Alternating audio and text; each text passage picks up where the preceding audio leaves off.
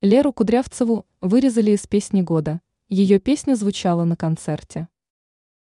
Выход «Песни года» на телеэкраны стал причиной достаточно большого количества комментариев в интернете. Но мало кто ожидал, что это коснется Леры Кудрявцевой. Ее песня звучала на концерте, но она была вырезана из окончательной версии показа.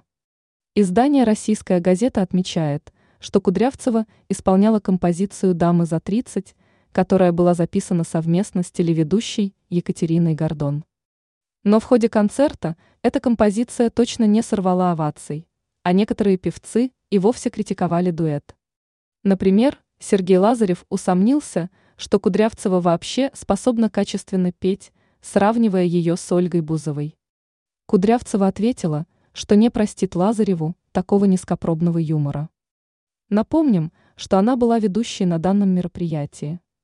Но пока что непонятно, почему песня была вырезана из записи.